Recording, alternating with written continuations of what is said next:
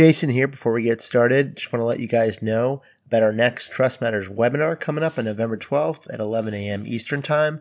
And the topic is Have you ever been trying to sell to somebody and they just don't listen or they just seem a little crazy or they're a little bit uh, over demanding? Well, the topic is How to Sell to an Irrational Buyer. It's hosted by our own Charles H. Green. You can register at trustedadvisor.com. And what keeps this podcast going is questions from listeners like you. So if you have a tricky situation uh, around a relationship or trust with a colleague, your client, your boss, and you want some advice, just email us at podcast at trustedadvisor.com. Again, podcast at trustedadvisor.com. Charles H. Green will give you some advice. Welcome to Trust Matters, the podcast, where Charles H. Green, CEO of Trusted Advisor Associates and co author of the best selling book, The Trusted Advisor, answers your questions and offers wisdom on how to build stronger relationships with clients and colleagues. Hi, it's Charlie Green again. I'm joined by co producer and keeper of the mailbag, Jason Gluskin. Jason, what have you got for us today? Hey, Charlie. Harish has an interesting question for you. It gets right to the heart of credibility, reliability, and trust, all part of our trust equation.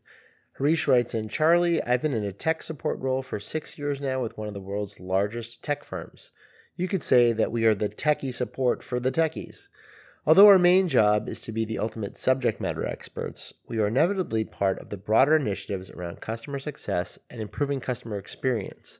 As a result, we increasingly have to master things like relationship skills and supporting business development, which all center around issues of trust. So, with that, I've recently found something that you wrote that suggests that we should not use the old adage of under promise and over deliver. Now, this is a credo that I've lived by in most of my life, and it usually works well for me. I found that nothing beats the experience of delighting a customer, and that often comes with carefully managing expectations and then exceeding them. I've also learned enough to know that there's a lot that I do not know. So I'm trying to be open minded here, but I have to say this whole thought feels very counterintuitive to me. Can you please explain more? Harish, thanks for a most thoughtful question. I have great respect for your comment that you've learned enough to know that there's a lot you don't know. So, can I convince you of something counterintuitive? I don't know. But let me lay out the case, and I feel comfortable with you being the judge of how convincing it is. You made the case for the value of surprising to the upside. It delights the customer, and there's a lot to be said for that. It makes you seem like a good guy, going above and beyond for your services. My counterargument, which you've already read, is simple. In order to delight the customer by upending expectations, you have to white lie the customer twice. Once by lowering their expectations from what you actually plan to deliver, and once again by intentionally delivering more than what you had led them to expect. My argument is that this is a blow to your credibility, intentionally lying to them. It throws into question your motives as well as your truth telling reputation. And I argue this is more harmful to your long term reputation than the offsetting gain of customer delight. So here are the key words in that section long term reputation. The resolution to the question you and I are discussing has to do with the difference between transactions and relationships, between one offs and ongoing interactions. If your interactions with customers are largely transactional, one and done, if you're brought in mainly to resolve technical questions and then, having solved the problem, moving on to the next customer and the next question, then your fascination with under promise and over deliver is totally understandable. The difficulty with that strategy only appears the second time and the third and so forth that you have to interact with the customer. In the old days, this was called the Christmas turkey problem.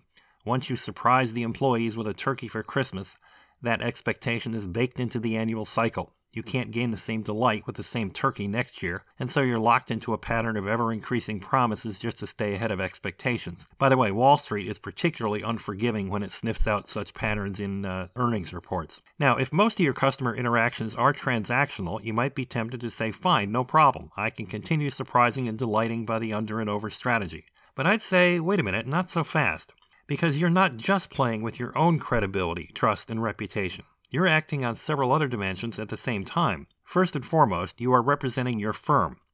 When you stretch the truth, even if you never see the same customer twice, you're establishing a pattern for the next interaction with that customer, even if it's by someone else. If you want to get even broader and begin to talk about ethical dimensions, you're speaking for the tech industry. Your behavior contributes to the world's expectations from your industry and not just your firm and you. And I don't need to remind you that credibility, honesty, and transparency are becoming mission critical to your industry, and that's being reflected in the press and governments and with customers around the world. Your actions echo larger than you might think. You might take Immanuel Kant's approach and ask yourself, would I wish that everyone behaved the same way, to underpromise and overdeliver, including in all their interactions with me? I assume you and I can agree the answer is, geez, I sure hope not. Again, your actions echo large. Now, let me res- respectfully ask you, Harish, do you find this convincing or not? I'm genuinely curious to hear your answer. Thank you. You've been listening to the Trust Matters podcast with Charles H. Green. Send us your questions about trust, relationships, and business at podcast at trustedadvisor.com. And visit trustedadvisor.com for tons of free articles, videos, and more.